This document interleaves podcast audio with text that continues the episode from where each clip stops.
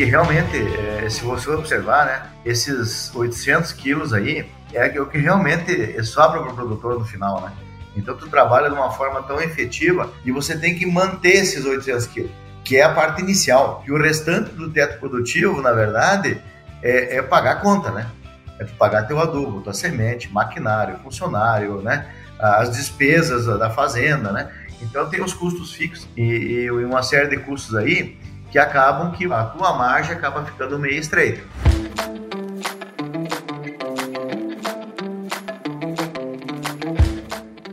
E aí, pessoa! Seja muito bem-vindo, muito bem-vinda a esse episódio especial do AgroResenha em parceria com a Basse, que tem como objetivo falar sobre o cultivo do trigo, sua importância econômica e as principais doenças aí que assolam a cultura, cara. E para falar com a gente sobre isso, tô aqui com Heraldo Fexa, que é pesquisador da Fundação Agrária de Pesquisa Agropecuária, que faz parte da Cooperativa Industrial Agrária, e com Antônio Luquete, mais conhecido como Luquete, né?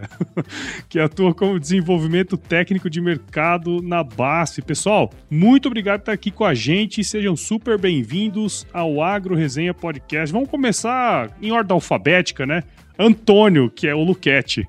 Beleza. tudo bem, cara? Bom, Paulo, tudo em paz? Tudo jóia? É um prazer também poder estar aqui participando desse podcast, né? É uma honra. Vamos em frente. Vamos pra cima. Obrigado, cara. E aí, Heraldo, como é que estão as coisas? Tudo jóia, tudo tranquilo aí, Tchê? Bom demais. É um prazer aí, Paulo, estar participando desse podcast aí, trocar uma ideia, uma experiência aí sobre o conhecimento aí na cultura do trigo, né? Junto com a BASF aí, é uma, é uma grande oportunidade da gente reviver algumas coisas e entender um pouquinho do mercado que está acontecendo hoje. É isso aí, cara. Não, e é interessante nós estamos aqui para bater um papo sobre essa cultura tão interessante, né? Que na verdade nos dá uma série de oportunidades, né, cara? Então eu acho que é, é, um, é uma oportunidade bem bacana aí. Mas, antes da gente entrar em específico, né, no tema aí, eu sempre gosto de contar um pouquinho de histórias, né, conhecer um pouquinho da história de vocês. Conta um pouquinho aí de você, ô, ô Luquete. Beleza, Paulo, vamos lá. Bom, eu tô na Basso já há alguns anos, né, eu entrei na Basso em, em 1995 como AT, Fiquei seis meses como AT na base, depois fui efetivado em 96, começo de 96, estou até hoje. Praticamente 28 anos de companhia. Trabalhei em vendas 15 anos e faz 12 anos, né, quase 13 anos que eu estou na área de desenvolvimento de mercado. E antes da Basta, atuei também como AT na, na Dupont, né, na antiga Dupont. Trabalhei na Coamo também cooperativa lá no passado.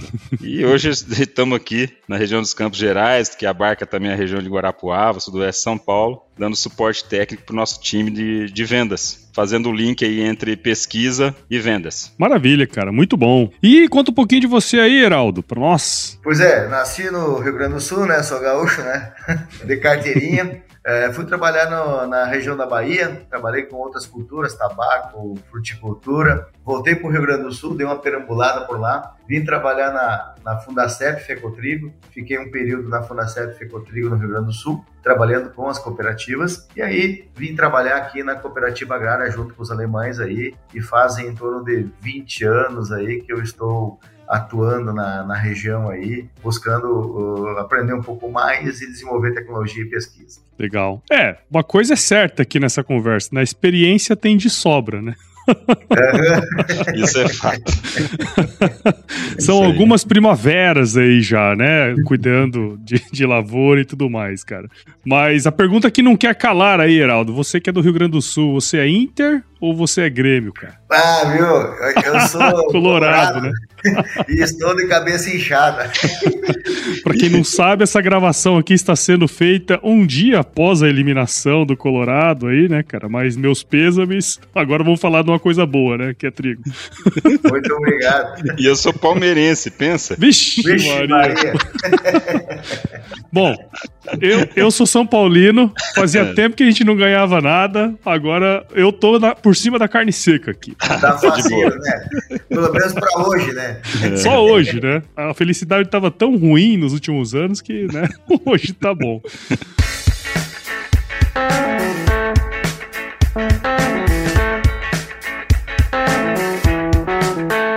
Pessoal, uma coisa que é interessante aí do trigo, eu tava até antes de gravar aqui conversando com o Luquete bastante, né? Fala-se muito da dependência do Brasil do trigo estrangeiro, né? A gente ainda não é autossuficiente nessa, na produção dessa cultura, que a gente sabe que é super importante, né? Tanto se a gente for para pensar no consumo que a gente tem, é super importante. É óbvio que tem muito potencial, né? Vocês estão numa região aí com potencial gigantesco e existem potencialidades fora daí também, né, em outras regiões do Brasil. Na visão de vocês aí, quais são os principais desafios que o Brasil tem para se tornar relevante aí na, na, produção de trigo? Ou pelo menos conseguir cobrir né, o que a gente consome. Qual que é a visão de vocês aí? Se você quiser começar, ô Heraldo. É, onde nós estamos hoje aqui na região centro-sul do Paraná, né? Nós estamos numa região bem promissora. Então, hoje a, a, fundação, a FAP, ela, ela, atua junto aos produtores aí numa característica de produção de trigo a nível verticalizado. A cultura do trigo para nós é, é, é, na verdade, é histórica, né? Veio junto com os alemães e o objetivo nosso, na verdade, é, é realmente produzir um trigo de qualidade,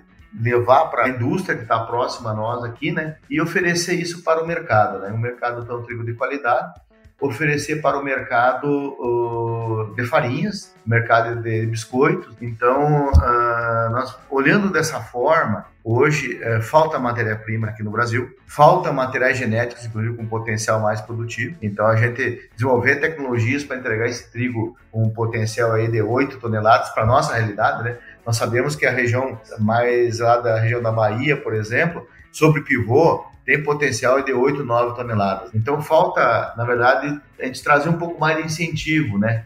Buscar incentivar mais a cultura para que ela consiga ganhar esse mercado, né? Que hoje, na verdade, está um pouco retraído o mercado aí, mas acreditamos que com o incentivo e com a entrada de materiais novos e mais produtivos, a gente consiga aí dar uma alavancada aí na, na no potencial produtivo no mercado brasileiro. É, eu estava até conversando antes com o Luquete, essa, aqui em Mato Grosso, eu, sou, eu fico em Mato Grosso e já ouvi falar muito sobre o trigo aqui. Mas tem um, um componente complicado, né, que é essa questão da comercialização. Às vezes você produz aqui, mas não tem para onde vender, né? Então tem vários elos aí que precisam ser formados, como uma cadeia mesmo, né, Luquete? É, exato. Na verdade, todo o trigo produzido ele é consumido de alguma forma, né? Como o Heraldo comentou, é biscoito, é bolacha, tem trigo para pão, enfim. E a gente tem uma dificuldade, principalmente na, na questão da cabotagem, né? De, a gente, no centro-sul e sul, a gente tem um excesso de trigo, de certa forma. A gente é mais que suficiente mas o Nordeste, por exemplo, é deficitário. Então a gente não tem como levar esse material para lá. Eventualmente a gente tem que exportar excessos do centro do sul e centro-sul e importar para aquela região que é bastante populosa e consome muito, muito trigo. Eu diria que potencial tem né, no Brasil como um todo, só precisa fazer as adaptações, como o Heraldo comentou, que a gente precisa de material genético de melhor qualidade, sem dúvida nenhuma. A gente tem uma média de, de produtividade relativamente baixa, né, o potencial é muito grande. Né, o Heraldo está num oásis aí de potencial alto, de médias altas de produtividade, mas a realidade brasileira não é essa. E esse ano, nessa próxima safra que está colhendo agora, né, começou a colher, o Brasil deve produzir por volta de 8, 9 milhões de toneladas. A gente tem uma demanda de 12 milhões, que é uma demanda estável, e a gente está quase lá. Eu diria que a gente está quase lá, mas tem essa questão da logística que atrapalha e outros fatores que também interferem. E lógico, né, a gente precisa produzir 12 milhões, mas 12 milhões de qualidade, de trigo com qualidade. Não adianta a gente produzir 12 e não tenha material para atender todas as demandas que exigem trigo, farinha de trigo. É, na verdade, existem grandes gargalos, né, grandes desafios, né, como o Luquetes falou aí. Então, a, importância né, da, da, configuração desse trigo com qualidade. Então, quer dizer, nós conduzirmos esse trigo até o final, né? Para realmente atender a demanda do mercado brasileiro conforme é as exigências hoje dentro da própria Anvisa, por exemplo, pensando em qualidade. Isso acarreta que a gente tem que incorporar muitas tecnologias, né? No mercado, né? Para poder expressar né, essa qualidade e não precisa importar matéria-prima, né? Acho que esse é o, é o, grande gargalo aí, de que às vezes nós temos matéria-prima, mas não estão aptas, a gente acaba tendo que buscar matéria-prima de fora para atender esse déficit aí do mercado. E assim, eu entendo, né, que para a gente chegar com um produto de qualidade, que eu, eu, imagino isso, né, assim, tenha todas as especificações que a Anvisa tem para a qualidade desse produto, mas do ponto de vista produtivo, a gente olhar ali no sistema de produção da, da cultura, né, tem vários desafios técnicos sei lá, incidência de doenças, enfim, o próprio manejo em si. Quais são esses principais desafios que vocês enxergam, assim, do ponto de vista técnico? Bom, do ponto de vista técnico é o seguinte, hoje, hoje primeiramente, se a gente quer ter um, um trigo de alta qualidade, um trigo que realmente entrega o que, o que precisa, né, entregar em termos da característica do material genético, a gente tem que entender o seguinte, é que nós estamos numa, condição de clima com uma grande pressão de doenças. Então, hoje, o, o que é importante dentro disso aí é produzir uma semente de qualidade. Então, ter uma semente com, com potencial de germinação e vigor bom e com a boa sanidade. Então a gente entende que se tu partir com a semente de baixa qualidade, automaticamente nós acabamos já partindo com perdas. E aí isso vai refletir lá na frente na, na própria qualidade no momento da colheita. Então a gente pode até discutir um pouquinho mais sobre essa, essa dinâmica, né? populacional desses patógenos que ocorrem nas regiões, né? E quais são as alternativas que você tem que tomar para que a gente não tenha esse reflexo no momento da colheita. Sim, sim, sem dúvida. E aí vamos entrar então um pouco nessa parte mesmo do manejo, né? Assim, se a gente olhar, você, você comentou, né, que assim, a semente de qualidade, ela é obviamente o pontapé inicial ali, né? Mas tem toda essa parte de manejo que a gente vai fazendo desde o plantio até a semeadura, até a, a colheita. E dentro desse período tem uma série de, por exemplo, de doenças, né, que incidem aí na, na cultura. Dentre essas que existem, quais delas, né, as principais, que o produtor precisa ficar atento para dentro da cultura, assim, dentro do desenvolvimento da cultura? Bom, dentro dessa tua pergunta, que é muito vasta, né, como os outros, né? Sim, sim. Então, é, é, é realmente, né, a gente, é uma pergunta que parece tão simples, mas ela é tão impactante dentro do, do mercado do trigo, né? Então, a gente entende assim, ó, vamos partir primeiramente olhando essa semente, né? Vamos pegar essas, é, esses lotes de sementes, vamos fazer um screen da germinação, do vigor, quanto é que está isso, e qual é a quantidade de patógenos que eu tenho presente nessa semente. Quais são os, os patógenos que nós encontramos numa semente antes do plantio? Então, a partir de uma patologia de sementes, eu consigo descrever a quantidade de inóculo que eu tenho, ou a incidência de patógeno que eu tenho na semente. A partir disso, eu começo a fazer algumas perguntas, né? Quais são os meus alvos? O que é importante dentro do que eu estou vendo? Então, hoje, eh, dentro desse mercado da região onde nós estamos aí, que o Luquete está também, né? Que é uma região onde nós temos condição climática muito favorável à produtividade, mas também à ocorrência de doenças, as coisas acontecem ao mesmo tempo, né?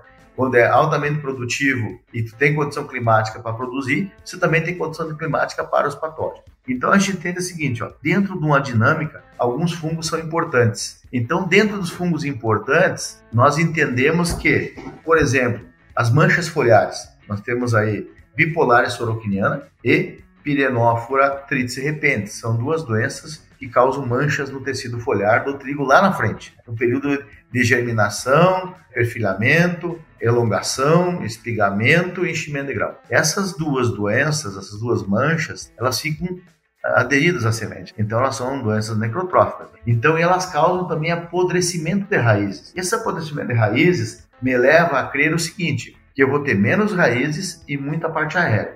Com isso, eu tenho problemas de déficit nutricional em algumas situações, seja por estresse hídrico, ou excesso de chuva, ou por eu não ter uma área muito bem corrigida. Mas eu tenho menos raiz e muita parte aérea, porque o fungo ele acabou consumindo uma parte dessas raízes. E hoje nós entendemos que qual é o maior custo para o produtor? O maior custo é semente e adubo. Então, se eu não fizer, não fizer, não atuar primeiramente nessas duas doenças, eu vou ter reflexo em outras. E aí nós, nós vamos entender que nós temos aí lá fora, na parte aérea, na fase inicial, nós temos a ferrugem da folha e nós temos também o ídio, que são doenças que são biotróficas e que atacam a cultura na fase inicial. Dentro disso, eu tenho uma outra doença que também ataca a raiz e ataca a parte aérea, chamada fusário gramíneado, que representa também perdas em produtividade e também em qualidade dentro do que nós chamamos de micotoxinas, né? Que hoje existe uma legislação da Anvisa que permite tu comercializar um grão um nível de micotoxinas dentro do tolerado, né? Então, para isso, eu tenho que fazer todo um desenho num pacote tecnológico para mim fazer um controle dessas doenças na semente. Então, eu tenho que focar raiz e focar parte aérea. E esse é um dos grandes desafios aí do, hoje do mercado, né? na parte de interferir nessas doenças que realmente levam o nosso potencial produtivo. Nós temos um número mágico aqui de perda, que antes de plantar, se não fizer um bom tratamento de sementes, por exemplo, eu perco em torno de 350 até 800 quilos por hectare, simplesmente por não fazer essa operação. Quer dizer, se você não, não cuidar dessa operação, em especial essa que você comentou, né? Fazer um bom tratamento de semente e tudo mais, e não fizer um bom manejo, você perde a produtividade, obviamente, a lucratividade vai lá embaixo. Tudo isso tem que ser bem estruturado, bem planejado para a gente conseguir fazer um bom manejo, né, ao longo da safra. Então, não é só ali, né? Mas ali é o princípio, o primeiro princípio, né? Porque tu vai, vai manter o quê? Tu tem que proteger a raiz e manter população, né? Então, tenho uma recomendação de população, ah, é 250 mil plantas por hectare, por exemplo. Então, eu, eu jogo um volume X de sementes, eu tenho que manter essa população. Se eu não manter essa população, eu não vou produzir o que eu quero. Então, para isso, tem que fazer um trabalho bem feito dentro, do, dentro desse mercado né, de sementes, para mim poder fazer essa entrega futura. Eu não sei, né, Luquete, a gente entende que, que dentro desse processo aí, eu acho que o primordial, ele começa por aí, né? Não, não tenha dúvida, você está coberto de razão correta em todas as colocações, Heraldo. É tratamento de semente é fundamental para você ter uma planta produtiva, né, com potencial seguro garantido, vamos dizer assim. E tratar semente não é uma coisa tão simples assim, eu diria, né? Principalmente do ponto de vista de, da escolha do ativo correto, do produto ideal para te ajudar a manejar a doença na parte aérea, né? Porque com um bom tratamento de semente fica muito mais fácil você manejar a doença na parte aérea, porque o grosso do, do negócio você enterra, né? De fato, né? Adubo, semente, e negligenciar um tratamento de semente de boa qualidade, eu acho que é um pecado, né? Então é, é um negócio fundamental é usar essa tecnologia da melhor forma correta e orientado da melhor forma, como o Heraldo está comentando aí. O Heraldo comentou muito aí, Luquete, sobre essas perdas do sistema por doenças e tudo mais, né? Ele deu uma, uma ordem de grandeza ali em termos de, de quilos por hectare, né? Dentro da, da experiência aí que você vive, né, junto com clientes e tudo mais. Em termos econômicos, assim, cara, o que, que isso representa numa, numa, região igual a que você tá aí, que tem muita produção de trigo e tudo mais? O que, que isso representa em termos de, de perdas econômicas? Paulo, a gente teria que fazer conta aqui, sabe? Mas o Heraldo falou aí de por volta de 300 a 800 quilos por hectare. Sim. Muitas vezes é exatamente a rentabilidade do produtor. Porque a rentabilidade, quando se trata de trigo, não é um cultivo muito rentável. É um cultivo alternativo, adaptado para a nossa situação, né, para o nosso ambiente, que o Heraldo comentou. Uma região que favorece muito o desenvolvimento de doença, então a gente precisa escolher a cultivar adequada, momento adequado para fugir um pouco da questão doenças, né? Manejar de forma correta e muitas vezes a rentabilidade da cultura, ela não é tão grande quando se pega uma cultura de soja, por exemplo. Mas é muito importante para o sistema por vários motivos, né? Manejo de planta daninha, né? Você manter a tua área sendo utilizada de maneira mais intensiva, isso favorece uma cultura talvez um pouco mais rentável. Mas o agricultor, triticultor, de fato, ele ganha dinheiro porque ele tem uma visão um pouco mais geral, um pouco mais holística de fato, né? Olhando a cultura como um todo, né? Como parte do sistema. E uma perda dessa pode significar sim a rentabilidade do cultivo. E é tão simples a gente fazer um bom tratamento de semente. Então, se a gente pensar numa tonelada de trigo, né? Que o ano passado estava por volta de dois mil reais, hoje está mil, dando números empíricos aqui também, e colocar 500, né, que seria uma média aí, de perda só por, pelo, pelo mau tratamento de semente, dá para você ter uma ideia de, de valor. E quando a gente pega uma área que a gente atua numa área que tem aproximadamente 500 mil hectares de trigo, então toda essa região, o que significa isso, né? Como o Luquete falou, é uma pergunta assim que pega a gente de calça curta, né? Uhum. Porque o impacto ele é tão amplo que realmente, é, se você observar, né, esses 800 quilos aí é o que realmente sobra para o produtor no final, né? Então, tu trabalha de uma forma tão efetiva e você tem que manter esses 800 quilos, que é a parte inicial. E o restante do teto produtivo, na verdade, é, é pagar a conta, né?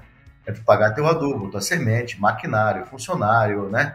As despesas da fazenda, né? Então, tem os custos fixos e, e uma série de custos aí que acabam que a tua margem acaba ficando meio estreita. Então, dentro disso, por isso que, que a gente fala que o tratamento de sementes é o grande seguro. É um seguro muito importante para o produtor. E isso que nos garante, né? Inclusive, nós impulsionar no manejo para frente. Se nós discutir alguns produtos, né, Luquete?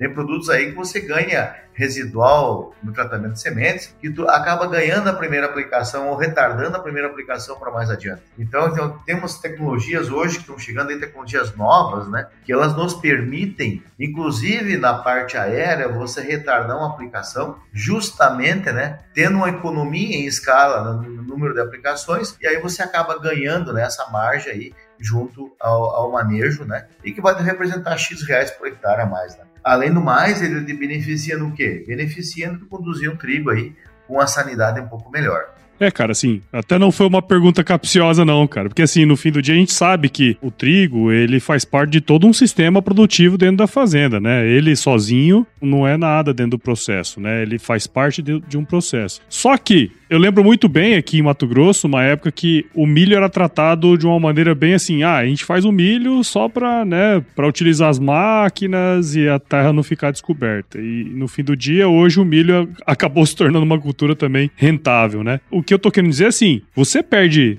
sei lá, uma média de 500 quilos por hectare de um trigo desse, né? Custando, sei lá, mil reais a tonelada, igual você comentou. Cara, o tanto de grana que para de rodar num, numa região como essa de vocês aí e a oportunidade que tem de fornecer trigo para outras regiões e tudo mais, né? Tudo isso impacta diretamente no desenvolvimento regional aí. Então é importante ficar de olho nisso, porque a hora que você coloca ali na conta, o tratamento de semente faz sentido, né? Exatamente, Paulo. Na verdade, é, se nós observar o tratamento de sementes, ele impulsiona o quê? Impulsiona nós iniciarmos com a cultura de forma mais limpa. Isso vai vai trazer essa rentabilidade no final. E como tu falou, além disso, né, é, você vai ter mais palha no sistema.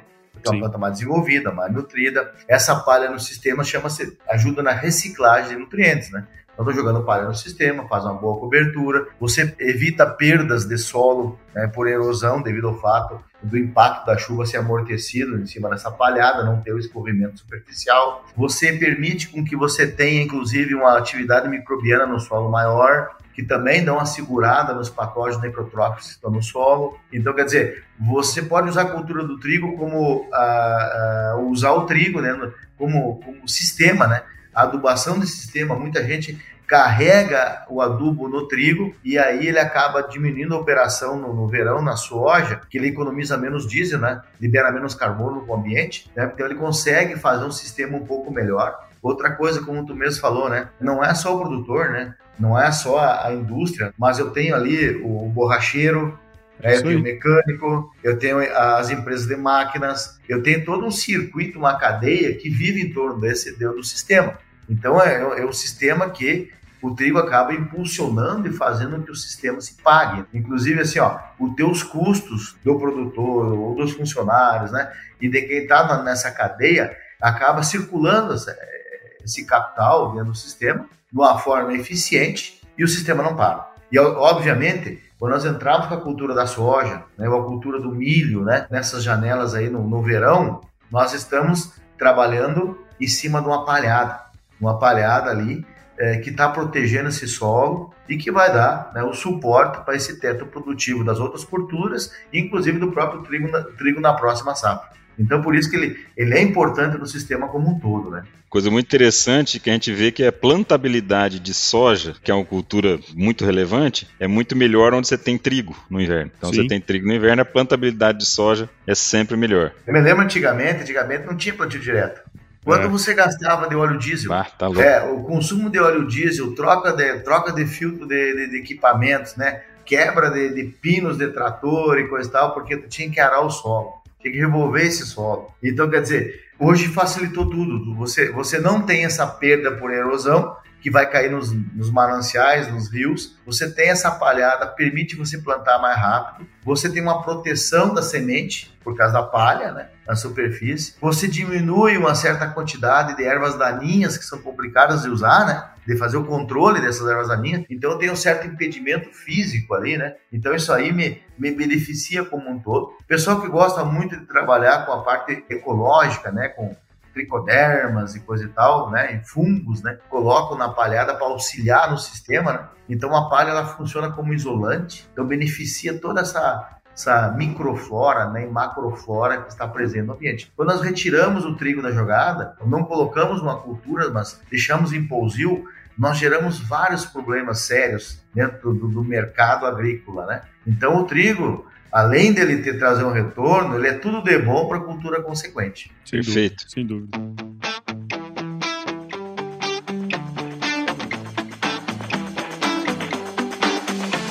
Ô, Luquete, assim, a gente tá falando muito, falou muito do, do impacto, né, que o maltratamento ou uma falta de tratamento de semente ele ocasiona aí no, no, na cultura do trigo, né? Tanto diretamente como indiretamente lá na, na cultura principal lá da soja, no, cultivo de verão, né? Isso, a gente está aqui agora, nesse, nesse episódio super especial aqui, que está rolando o, o, lançamento né, de um produto novo, é, que é o Cistiva, né? É, conta um pouquinho, cara, o que é o Cistiva, como que ele beneficia dentro desse sistema todo, cara?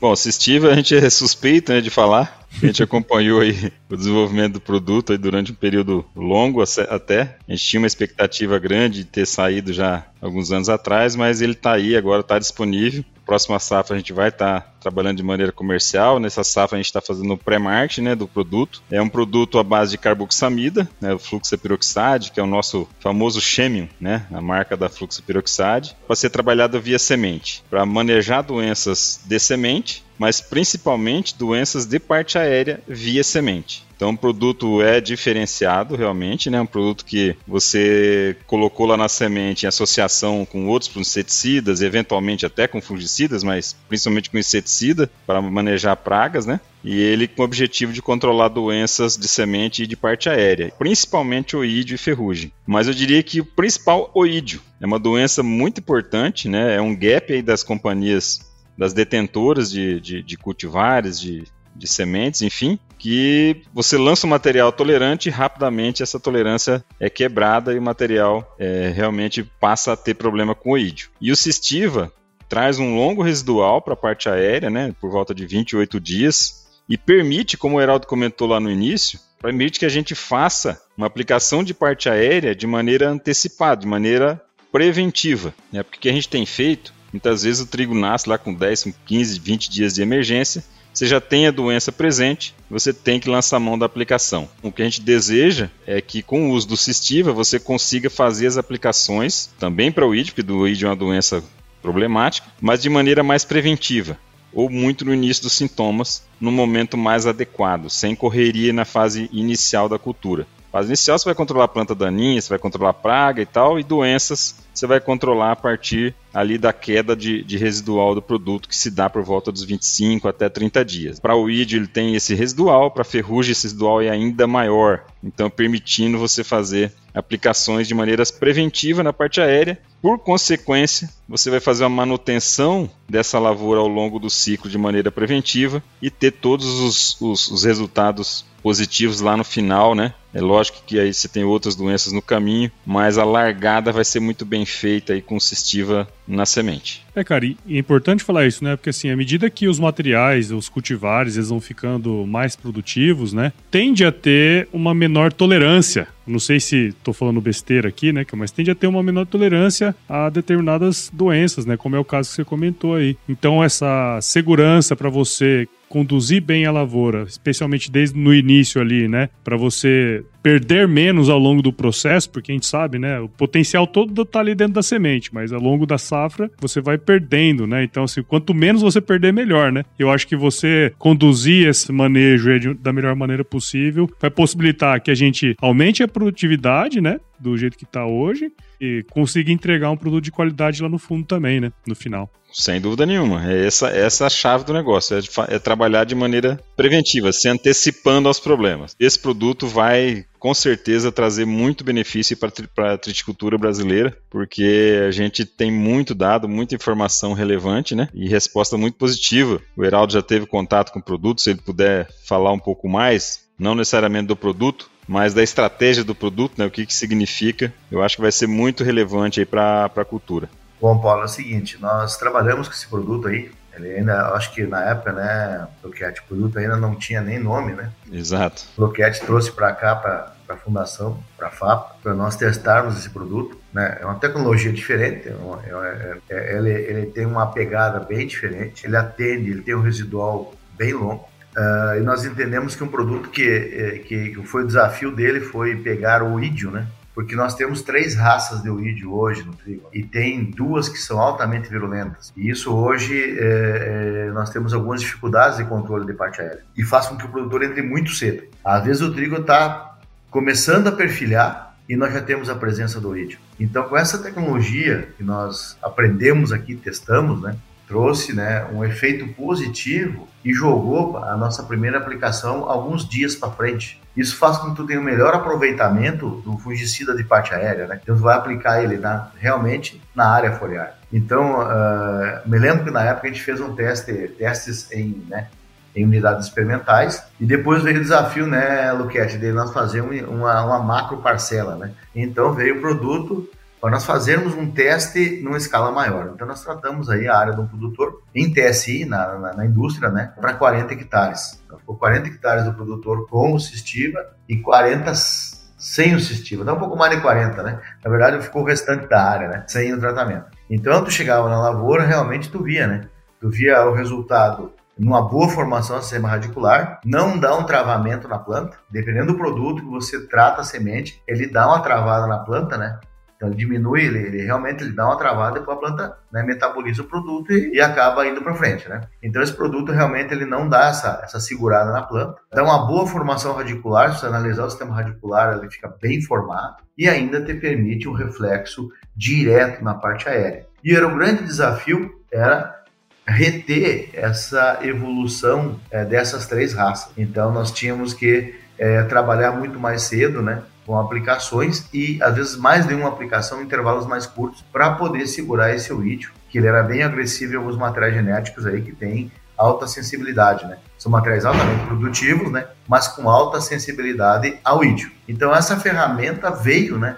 Ajudar bastante nesse processo e aí nós acabamos tendo uma entrega melhor lá no final do ciclo. Muito bom. Depois dessa, hein, Luquete? Pelo amor de Não, Deus, hein, cara? É, bacana. O Heraldo teve essa experiência sim, mas uma coisa que ele lembrou aqui que eu esqueci de comentar também do produto é, é em relação à seletividade. O produto é extremamente seletivo, não afeta em nada a velocidade da emergência, não diminui, não reduz o tamanho de mesocótilo, né? O teticultor vai entender isso que a gente está falando. Então, a evolução é normal, é bastante um arranque bastante acentuado, né? Estabelecimento da lavoura muito bacana e o manejo e o controle né, da doença de parte aérea, para dioídio, ferrugem e manchas. Então isso é muito interessante para o mercado. Paulo, sabe que, Luquete, né, quando a gente vai fazer o plantio, a, a, região do Mato Grosso é uma mesa. Tu mesmo falou, Sim. a região do Mato Grosso é uma mesa. Aqui não, aqui é um sobe e desce, é um tobogã, sabe? não é tão uniforme quanto o Mato Grosso. Então, isso aí tem alguns percalços, né? Então, quando você coloca lá a semente na, na plantadeira, você regula né, a profundidade que você quer, é, é, o tamanho da semente vezes 5, né? Que normalmente vai, a semente de trigo dá 1 um centímetro vezes 5, o máximo que você pode né, enterrar a semente é 5 centímetros. O que, que acontece? Então, tudo, o ideal é trabalhar em 2,5, 3 centímetros. Quando tu está numa, numa, região que é muito dobrada, o que, que acontece? Você, por mais que você regula a plantadeira, em alguns momentos você vai enterrá-la mais profundamente. Se você tem um produto que tem a característica de segurar a planta ou reduzir porte dela, né? O que acontece? Você enterra a semente, você enterra a semente e aí, se tu tiver um vigor um pouco mais baixo, o que que acontece? É, ela não vai sair. Então começa a perder população. E as que saem, saem mais estioladas. E aí eu tenho uma planta que vai competir com a outra e automaticamente essa planta vai perfilhar menos e vai ter um potencial produtivo menor. E vai acontecer o quê? Como ela está mais estiolada, menos nutriente, a entrada da doença na lavoura acontece nessas plantas mais fracas. E aí eu acabo tendo uma disseminação mais cedo de outras doenças e eu acabo, acabo gastando mais fungicida em parte aérea para poder reter essa pressão desse curva do trigo. Consequentemente, a minha margem líquida, porque eu desembolsei mais. Então, estrategicamente, um tratamento de sementes é tudo dentro do sistema. E o produto aí, ele, ele realmente traz isso, né? Uma boa formação de raiz, não trava a planta, faz com que eu resolva alguns probleminhas aí de profundidade, porque a planta acaba saindo sem problema nenhum. Muito bom, hein, pessoal? Gostei demais aí de, de conhecer não só a história de vocês, né, óbvio, mas também todo esse conhecimento aí que vocês trouxeram pra gente do cultivo de trigo, toda essa questão relacionada ao tratamento de sementes e esse desenvolvimento, né, todo o potencial que essa cultura tem em várias regiões do Brasil, né, em especial aí no sul, obviamente, mas tem muito potencial aí em várias regiões eu acredito muito aí que o trigo vai cada vez mais assumir uma posição de destaque, né, nesse processo. Então, muito obrigado por ter participado aqui com a gente no Agro Resenha. Espero que quem esteja do outro lado ouvindo a gente tenha aprendido tanto quanto eu, né? Eu costumo dizer, viu, pessoal, que quem se beneficia desses negócios todo aqui sou eu, tá? que eu converso com um monte de gente top. então, não tenho problema nenhum em me colocar numa situação de quem não conhece nada, né? Então é legal demais para mim, cara. Obrigado e parabéns aí pelo trabalho de vocês, viu? Beleza, Paulo. A gente que agradece, né? a gente só aprende alguma coisa vivenciando, né? Não tem outra forma. É. Né? E, e, e, como você falou lá no começo, né? O tempo de casa aqui é grande experiência. É, eu diria que é a vivência, né? Eu agradeço também em nome da BASF aí. Agradeço demais a, a possibilidade, a, a, oportunidade, né? De poder estar aqui expondo um pouco da pessoa, do profissional, né? Do, um pouquinho do conhecimento também. Eu fico agradecido também pela oportunidade de expressar um pouquinho do nosso conhecimento. A gente entende também que está sempre aprendendo, né? A gente passa ano após ano, safra após safra, a gente sempre tem um aprendizado novo, né? Então a gente tem uma, um aprendizado constante. Logicamente que as experiências que a gente tem vão se somando, né? E, realmente pela cooperativa agrária aqui, pela, pela FAPA aqui de, de Guarapuava, Paraná, nós queremos agradecer a oportunidade de estar junto com você, Paulo, junto com o Luquete aí da BASF, né? É, trocando essa experiência, mostrando um pouquinho do nosso trabalho aí, que a BASF é uma excelente parceira nossa aí. Nós uh, sempre estamos juntos aí, desenvolvendo novas tecnologias, produtos novos que chegam para nós aí. A gente tem um prazer imenso, né, de testar e trocar experiências aí. E o que a gente carrega na vida, na verdade, é essas experiências novas e essas vivências, né? É isso aí. Então, como tu falou, né? Você está aprendendo, a gente está aprendendo e isso que faz com que a gente cresça aí e que o mercado cresça, né? E que o produtor tenha esse sucesso aí, que ele deve ter mesmo, que nós conseguimos aí atingir os objetivos é, importantes para a cultura ali no Brasil. Obrigadão, hein, tchê? Um grande abraço a vocês aí. Tudo é bom. Ah, vamos para cima. Muito bom. E pessoal, deixa eu falar, para quem quiser seguir o trabalho de vocês aí, onde a gente pode te encontrar, ô Luquete? É, em rede social? Ah, pode ser rede social. Só não vou falar, falar pra você não colocar telefone, porque senão daqui a pouco vai, chegar qualquer não, rede coisa social a gente acaba usando pouco, né? Mas é, é Fernando Underline Luquete, né, no, no, Instagram, por exemplo, uhum. né, que a gente tá, tá lá. E na BASF, né, cara, eu sou DM, desenvolvimento da BASF aqui em Ponta Grossa, então se precisar procurar a gente, estamos aí à disposição. Tem toda uma rede de RTVs, né, que tem nosso acesso, que a gente ajuda no dia a dia aí, com a parte técnica. Então a gente está aqui à disposição de todos. Perfeito. Bom demais. E você, Heraldo? Bueno, é o seguinte, vocês podem me acessar aí por, pelo meu e-mail, né? É, heraldo.agraria.com.br Pode entrar no site da Agrária aí, fale conosco, né? Vamos estar lá nosso nomezinho lá escrito, né? Você pode mandar uma pergunta, alguma coisa a gente pode responder dentro, dentro do possível que a gente conhece. E, e é isso aí. Se precisar da gente, está à disposição. Muito bom, muito bom. E para você que ouviu esse episódio até agora, tenho certeza que você viu o valor em todo o conhecimento que o Luquete e o Heraldo passaram pra gente. Então, se você enxergou valor em tudo isso aqui, considere compartilhar esse episódio aí com alguém que vai se beneficiar desse conteúdo podcast ele cresce na medida em que você participa junto com a gente dentro desse processo aqui. Então siga o Agro Resenha em seu agregador de podcast favoritos, vai lá no AGConto também, que é um projeto aqui do Agro Resenha. Siga a BASF nas redes sociais, é só buscar lá no Instagram, LinkedIn, Facebook e YouTube e entre no site o www.agriculture.basf.com. Confira soluções BASF e encontre mais informações para o manejo eficiente da cultura do trigo aí, tá certo? Pessoal, muito obrigado de novo. Eu sempre finalizo meus episódios com uma frase de muita sabedoria aí, viu? Que é o seguinte: se chover, não precisa molhar a horta, não. Tá bom, pessoal? se não chover, faz sol. é isso aí.